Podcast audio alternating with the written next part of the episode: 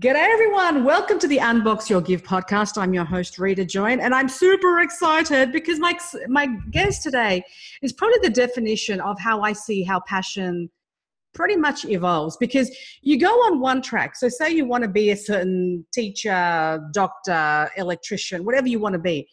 And then that path kind of sways and takes you to a different direction. So as you evolve as a person, so too does your passion. And I'm a big believer of that.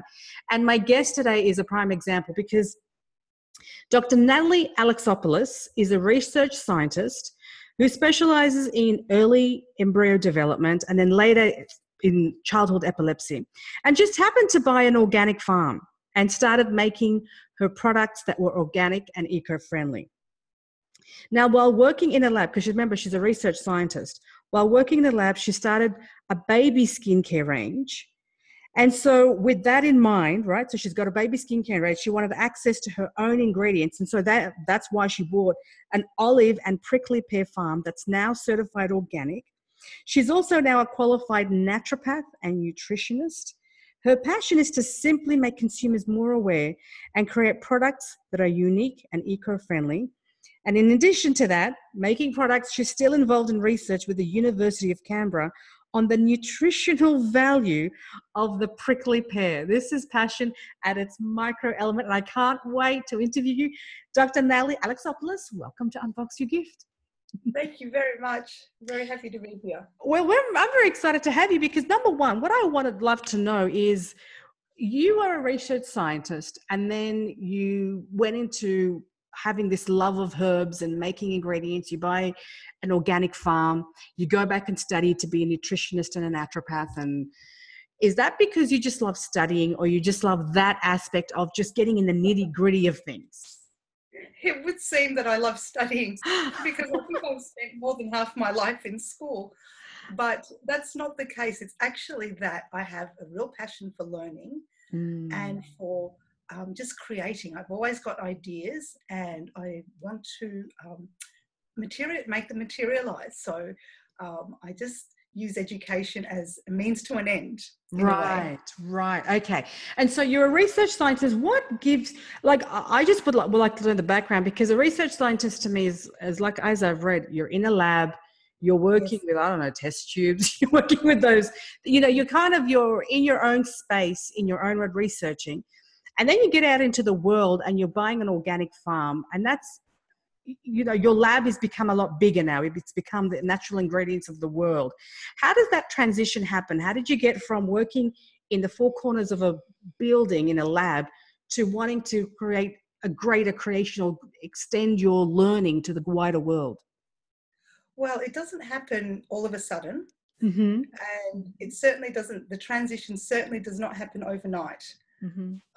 I have to say that my love of herbs and just natural therapies actually started as a teenager.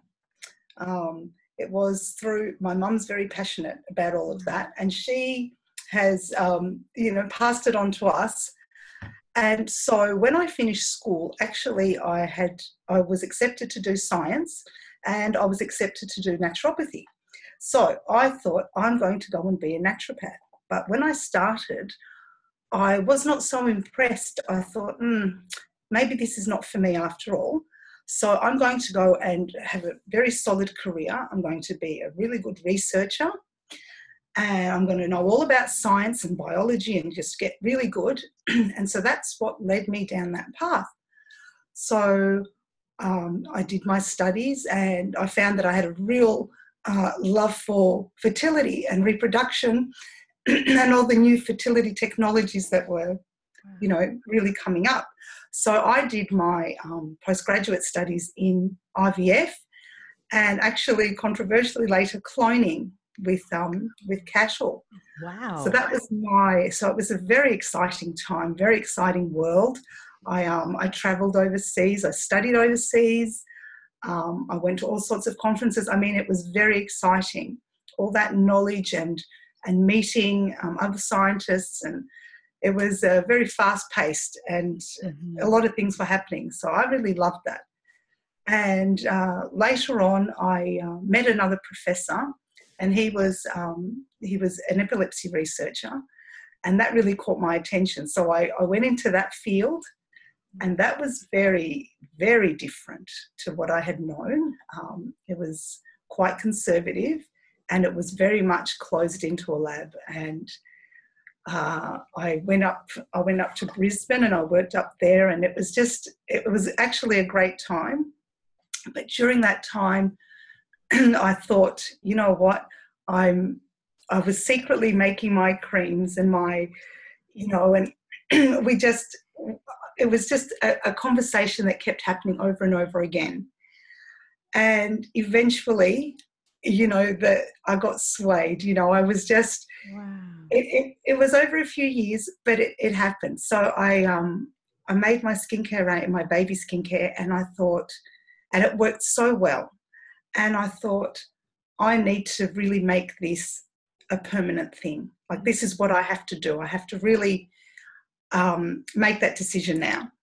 And so i left the lab behind much to the disappointment of a lot of people and you know a lot of projects that were going on and it was you know it was a really big deal at the time yeah and i thought it's sink or swim mm. so that's what i did well, it's interesting that you said that because you were secretly making your creams, right? Yes. At what point did you start secretly making your creams, your secret sauce ingredients? It was um, it was a few years before I actually left the lab. Right. Um, it started off with, um, I suppose, just using some people that had skin conditions that wouldn't go away. Yeah. And because I knew there were certain herbs that really worked, I started incorporating those in. And because I saw such a good outcome, I thought this is this is actually a really good product, and I need to get it out there. Well, okay, so oh, so you've tested. You're testing as you're going. You're testing your product. Yes, absolutely. Absolutely. Uh, you know. So, can you tell me what helped you the most in the creation of these products? Was it your research background? Was it being a nutritionist? Was it being a naturopath? Like what? I wasn't. I wasn't a naturopath or nutritionist at that point. Oh. I um I had I was a scientist. My research um, background was very helpful because I could sit mm. down and really dissect uh, what every herb did. Like I actually sat and, and studied everything. And also, I had my own knowledge from beforehand. Like I said, you know, my mum's very passionate, mm. and um, we had done a lot of things together. and there's a lot of traditional medicine as well, and so all of that comes together. Um, so definitely, my research helped me a lot, mm-hmm. but it was also just um, really talking to a lot of people and, and testing on them and seeing how, how they were reacting to it and um, just getting a lot of positive feedback so eventually I thought, this is like, I really need to put this out there. It, was just that really strong feeling of, I have to get out there, I have to help more people. That was really the bottom line of it, that I, mm.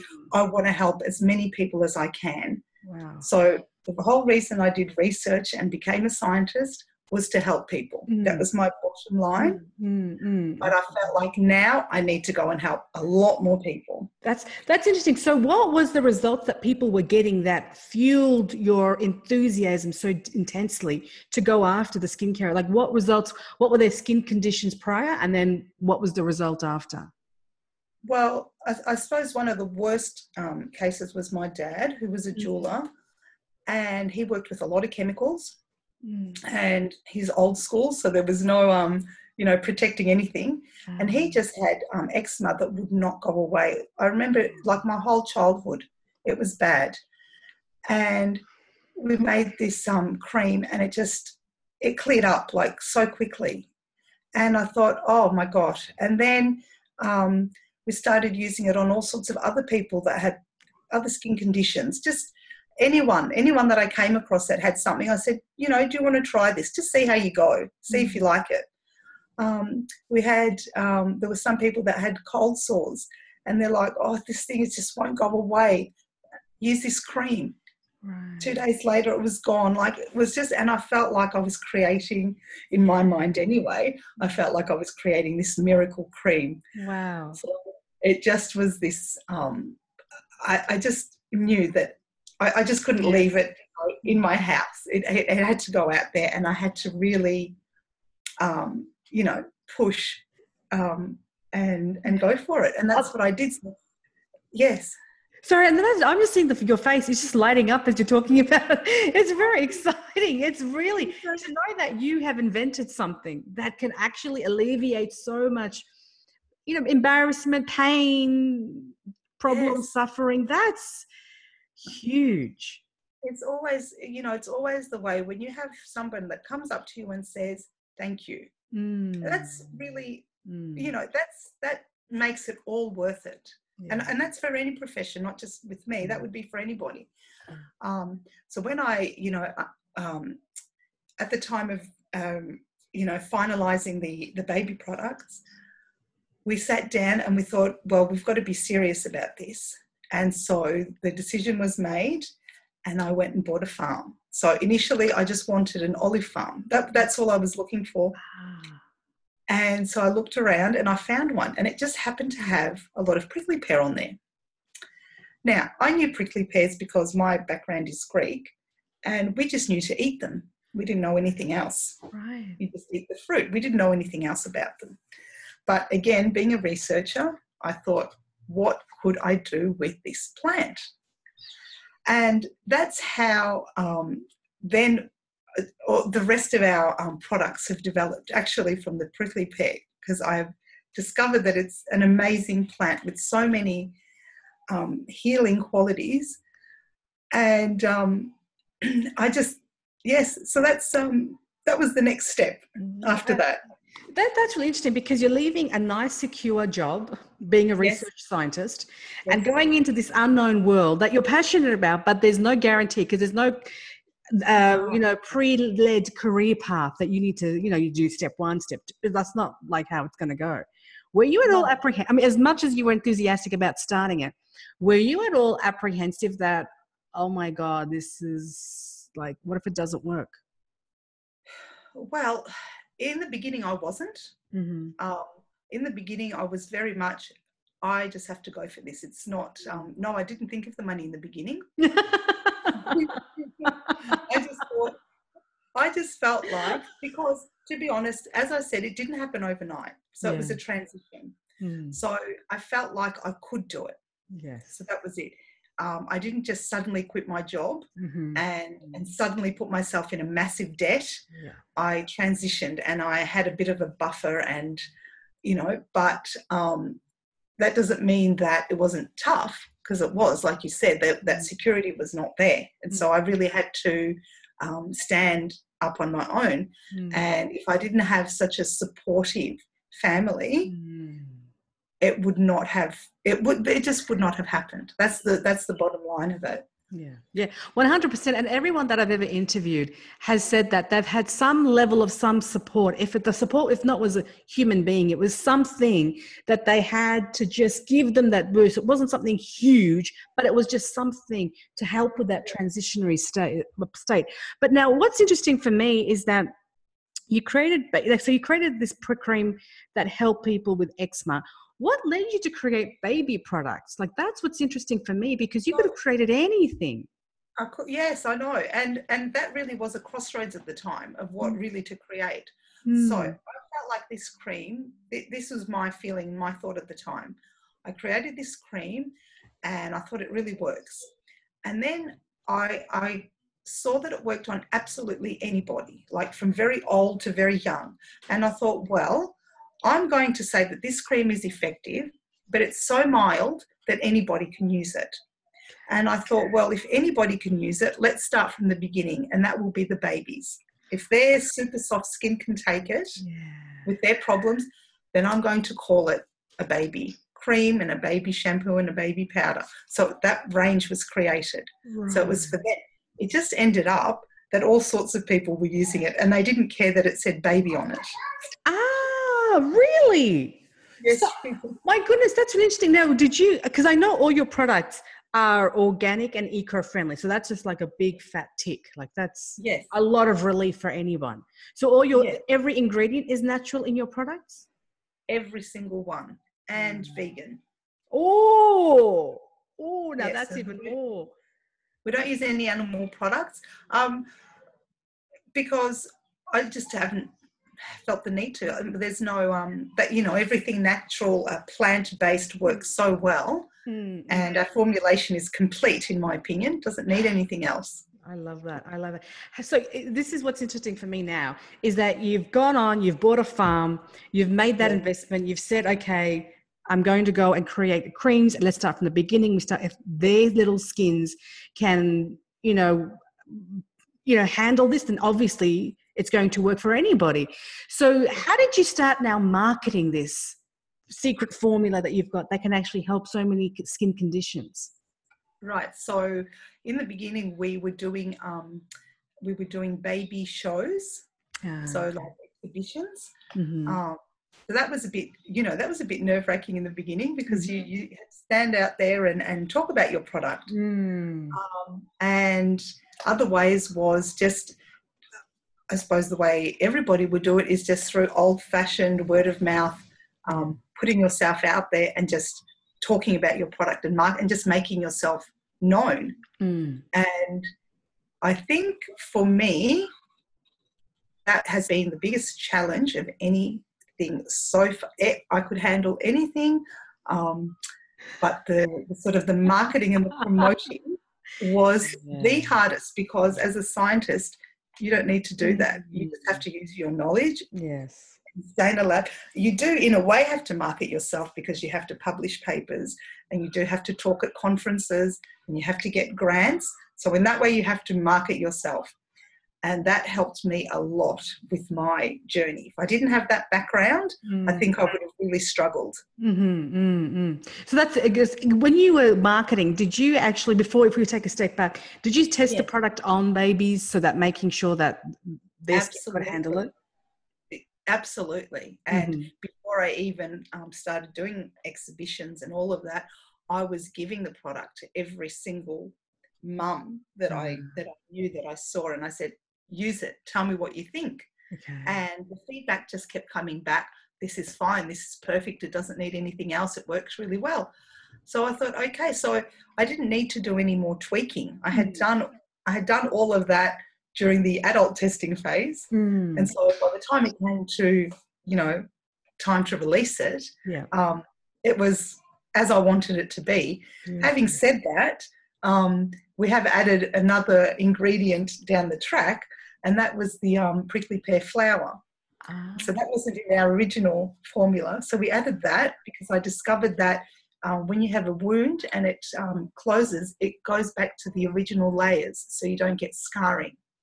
Oh my so goodness! That was another addition. So um, and all have this has been through my research with prickly pear. I've discovered all these things that prickly pear can do. That's incredible. That's do you so someone who's listening and thinking I have a product that I would like to take to market because I think it can help.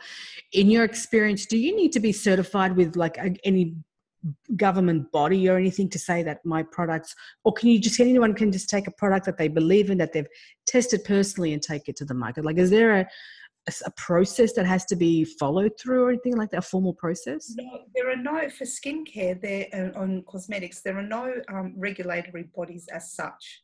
Okay. And so that's why um, I suppose now people are getting more um, savvy about what's in, in products mm. anyway. Mm. And people that are making products also themselves are tending more towards the harmless, um, yeah. I'll call them whatever you add in their ingredients. Yeah. Um, but of course, the dangerous things can slip through, mm-hmm. and that's where people get into trouble. I think when you want to release um, a product, you just have to be careful how you label it. And I think that's mm. where you could get into trouble. So anybody could go out and make a cream that they thought was really good and effective. Yes, you can. You can package it, you can do all of that.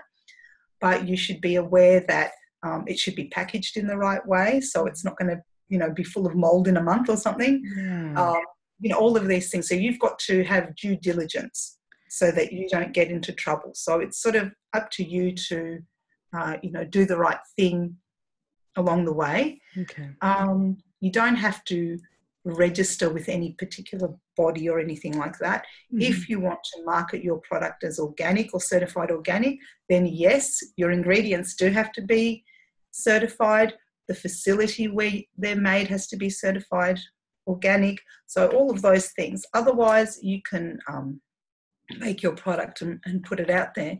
Okay. All right. Is that a is that a headache of a process certifying your products to be organic? Well, um, for example, with the farm, for it to be certified organic, that took three years. That's a three year oh, process. Wow. Wow. Yes. That's just like, that's a long time. It is a long time. And then anything else you want to add on, it's another year. So if you say suddenly, oh, we're, we're adding this onto the farm, then it's, mm. you know, there's another waiting period.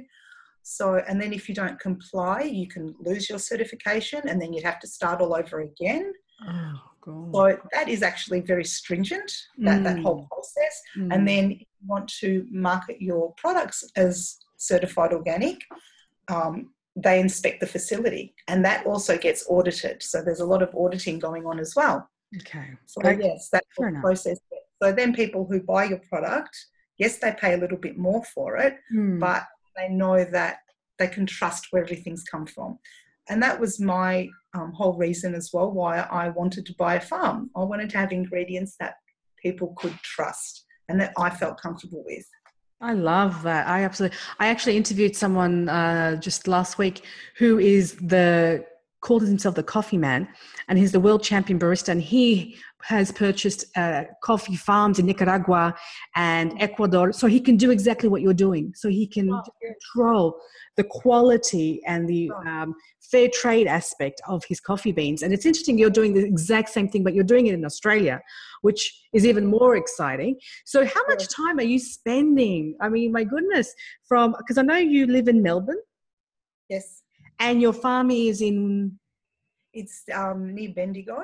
Okay, so the, how far is from Melbourne to Bendigo? How so far is it? Is um, it's about three hours. Okay, so it's it's it's it's a good distance. It's a good drive distance. How much time are you able to research for the prickly pear and what creams, what additions are needed, what new products to create, versus spending time in just getting this to like you know, there's a lot of things happening. And how much time are you spending on all of this? I mean, how can you manage all of that? I think I'm spending almost all of my time um, doing all this, but it's a pleasure because there's a lot of creation going on. Yeah. Um, yes, because apart from my so as I've been creating my products, mm-hmm. so then I moved on. As as I said, I um yes I did the baby products, mm-hmm. and then I thought, well, I need to make some other products, but my learning bug got the better of me as well.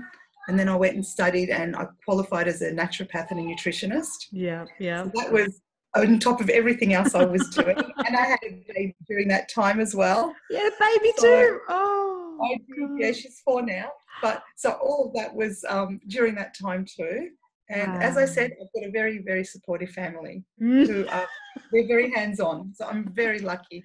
Wow. Um, so then we, um, you know, started creating um, things with the prickly pear. That really became the focus then of our new products was the prickly pear and um, I started. We started with a, a laundry powder. Okay. We started with a face oil. All of this comes from the prickly pear hand and body wash, um, a nutritional powder. So as all this started coming out into the market, and I was um, promoting the prickly pear, um, I was approached by um, the nutrition department from the University of Canberra and they wanted um, to study the nutritional effects or the profile of the prickly pear wow. and to see if it can be used um, in health because uh, traditionally it has been. Yeah. So that's how our collaboration started with them. So you're back into research now. yeah, so I'm doing I'm doing some of that too. So I'm co-supervising a student, a PhD student. So wow. she's doing um, looking at the best way to process the prickly pear. Um, they'll be starting some clinical studies uh, to see what effect the prickly pear has on reducing blood sugar levels. So that's very re- relevant to diabetics. Oh, wow, that's incredible. So, yep. So for me, I feel like um, how can I not be passionate about what I do mm. when I've got this this farm that's producing all these, I feel, great products. Um, where you know the prickly pear is now being researched and validated for me, all of these oh things, it's all yeah. It's all happening. It's all happening around you. So, in terms of the prickly pear, you mentioned that, and you mentioned a laundry powder. Why would I use a prickly pear laundry powder versus one that I would buy from the supermarket? Like, give me the differences. What are the the benefits? Because I'm very engrossed in that. Like, I can't believe you can get laundry powder from prickly pear.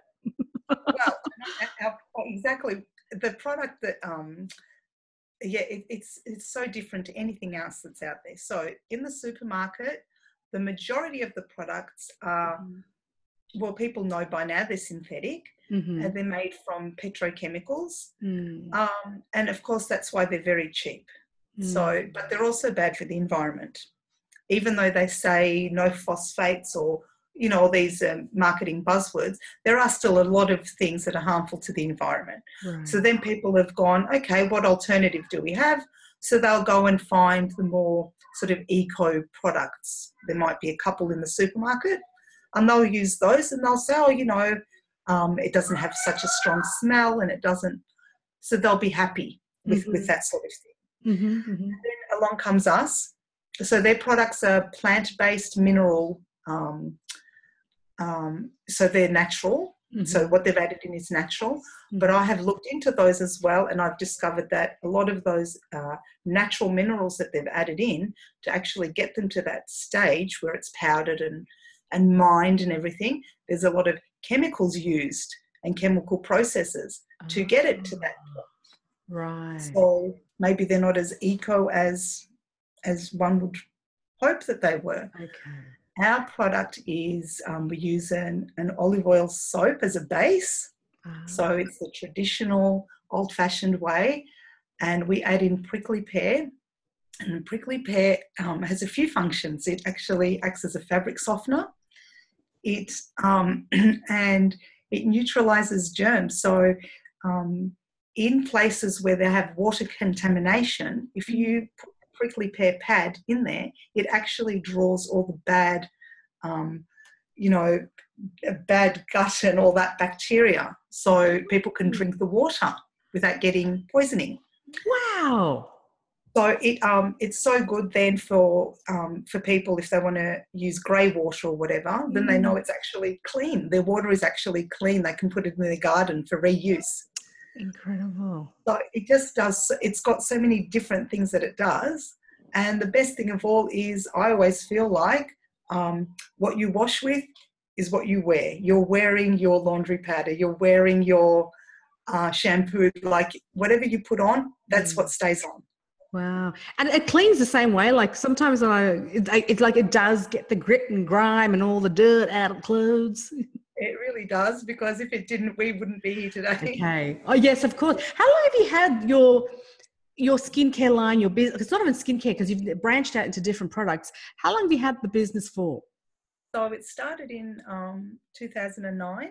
Wow! Wow! Up to a decade now. I can't believe it. I can't believe I just said that. I didn't realize, but yeah, it's been. That's huge. That's a huge achievement. Really, that's yeah. that's a huge achievement. Yeah. How does a mum like you like seriously because i know um, I, and i've interviewed people from different business backgrounds and you know i can hear a little baby in the background and i love that because it just shows that you're working from home you have a family as well. I want to know how do you manage all of that? Because you're not just a business owner you're not just um, a research scientist. You're a mum you're a wife i'm sure you're a daughter. You have different hats on. How do you how does your day look? But look i have um I have uh, periods where I'm just uh, feel like Superwoman, yeah. and then there's periods where I'm just a blubbering mess. Yeah. or, you know.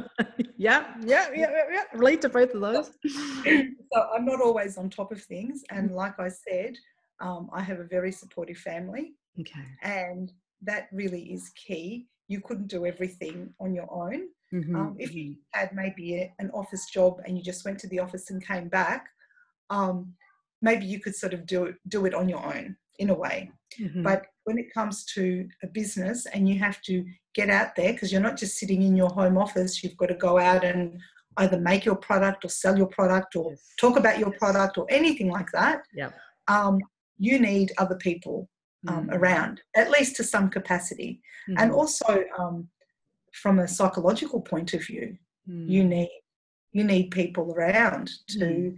um, bounce ideas off, to support you, encourage you. Um, so that's that is really how I managed to do it. I have to say that there is other support out there. Yeah, you know, my sister is an amazing support. Ah, oh, nice. Well. She's, nice. she's, very involved as well in the business. Great, great. Um, so, you know, it, it, it's great to have that that closeness. That yeah. helps a lot.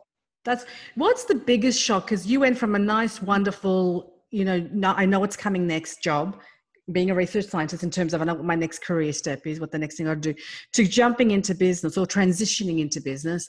What was the biggest shock that you didn't realize or you weren't prepared for or kind of got you off the cuff kind of thing? Well, to be honest, um, research is not a, a, very stable job. Oh, a, okay. I'll call, it, I'll call it a semi-stable job. Right. So okay.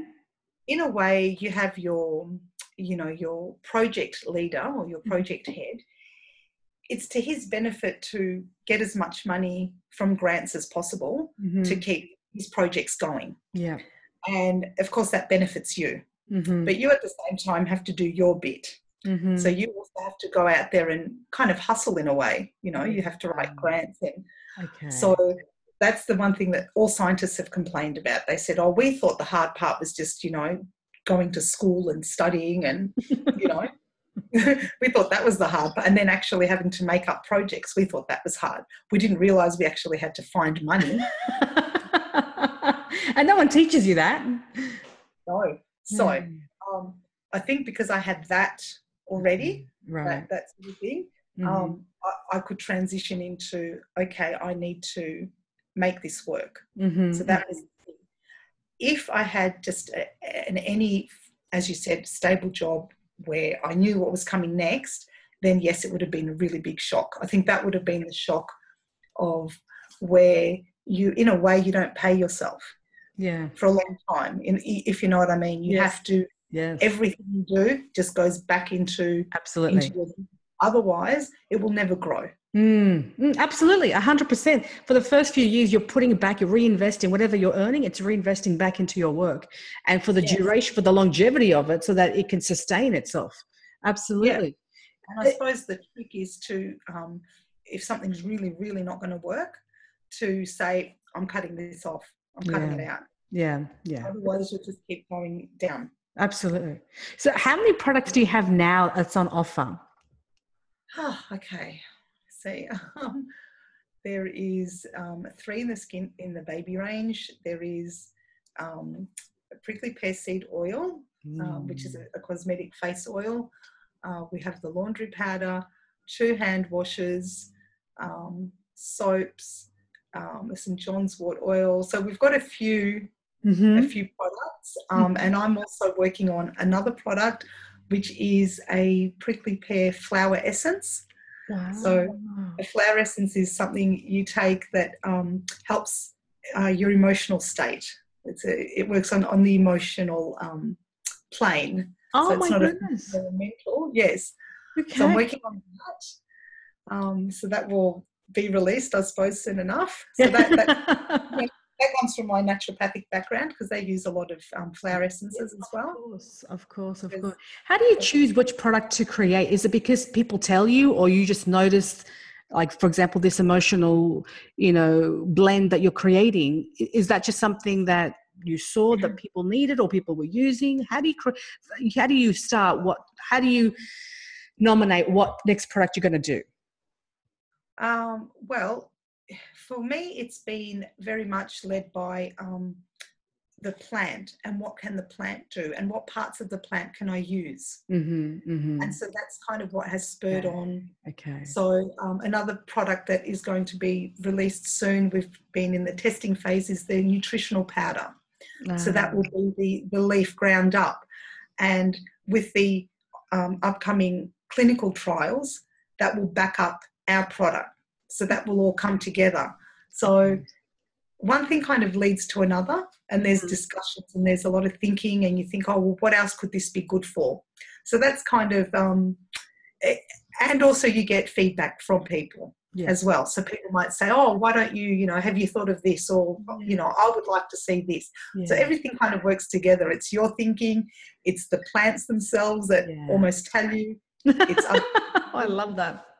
And also, um, what you feel the need is out there. Like, what is there? Like, I saw, I saw a gap in the laundry powder. Mm. So that, that was my, I thought, no one has done this. Mm. I'm going back to the old fashioned, the traditional uh, the roots of it. Beautiful. And it's going to work. And it did. Nice. So someone's listening to this right now and going, where can I get your products? Where would they go? Where can they find out more? Well, I suppose the best place to go is on our website. Mm-hmm. Organic. So how would they spell the, the your website? Um, C H I R O N mm-hmm. organic mm-hmm. and then .com.au. Beautiful. So first port of call.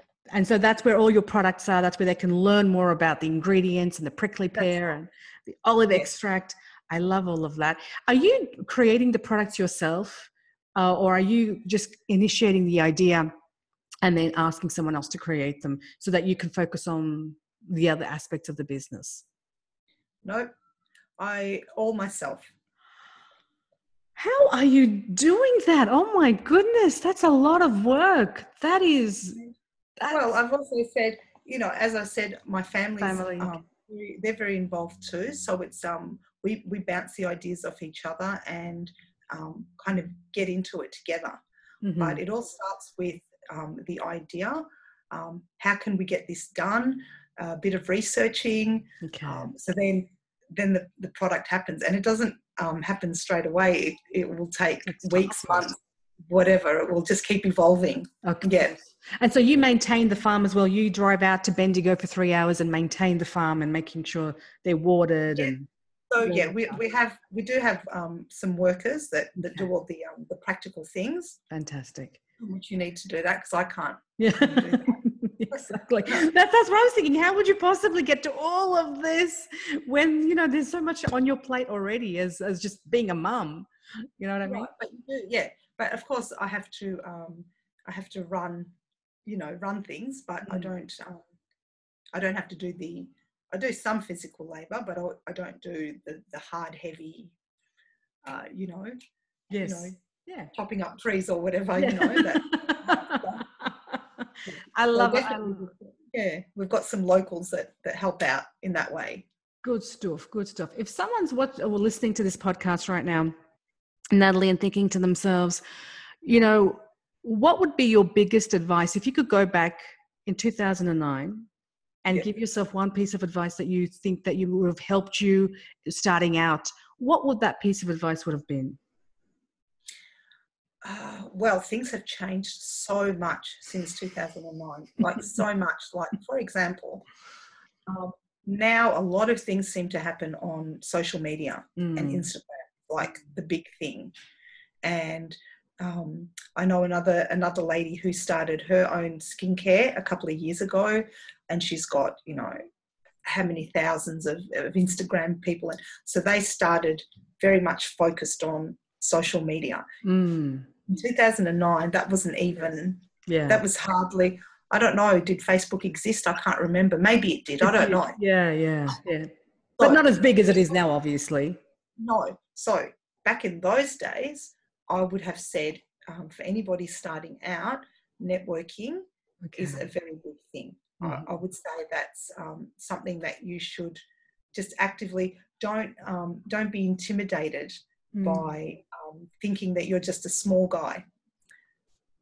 Just yeah. say, well, I've made this product or this idea or whatever it is that you've got, um, and I'm going to back myself. Mm. And then you say, well, since I believe in it, I have to make others believe in it too. Mm.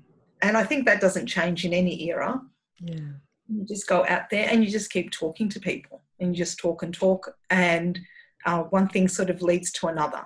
That's really helpful. Yeah. So that would be in any. And the other piece of advice I would give is that um, you might be really scared to leave what you're doing, mm. um, and you don't have to leave it straight away. you can you can work into it. Yeah. Um, but once you make that decision, have that courage to follow it through. Yeah, for sure. Beautiful advice. Beautiful advice. I, I, I often say that myself that the hardest part is in the beginning of making that decision that you're going to because it's the biggest leap of it's like holding your breath as you're jumping into an ocean of water you know it's just like you just don't know how to plunge you don't know how but it's just that following through once you jump in you just follow it through and then you relax along the way and take things as it comes because that's the that's best right. way rather than being anxious there's some highs and there's a lot of mm. lows mm-hmm. but the lows are also a good learning um, opportunity as well yeah for sure so sure, that sure. shouldn't put you off either yeah, absolutely. What is next for you? Like, what's your ultimate goal, dream, vision that you have for your range, for your work that you're doing in the world right now? Mine would be, well, the whole, um, my whole purpose now, and I suppose it's always been, um, is to leave a better world for our children. Mm. And I would like to have um, products out there that really, really help people.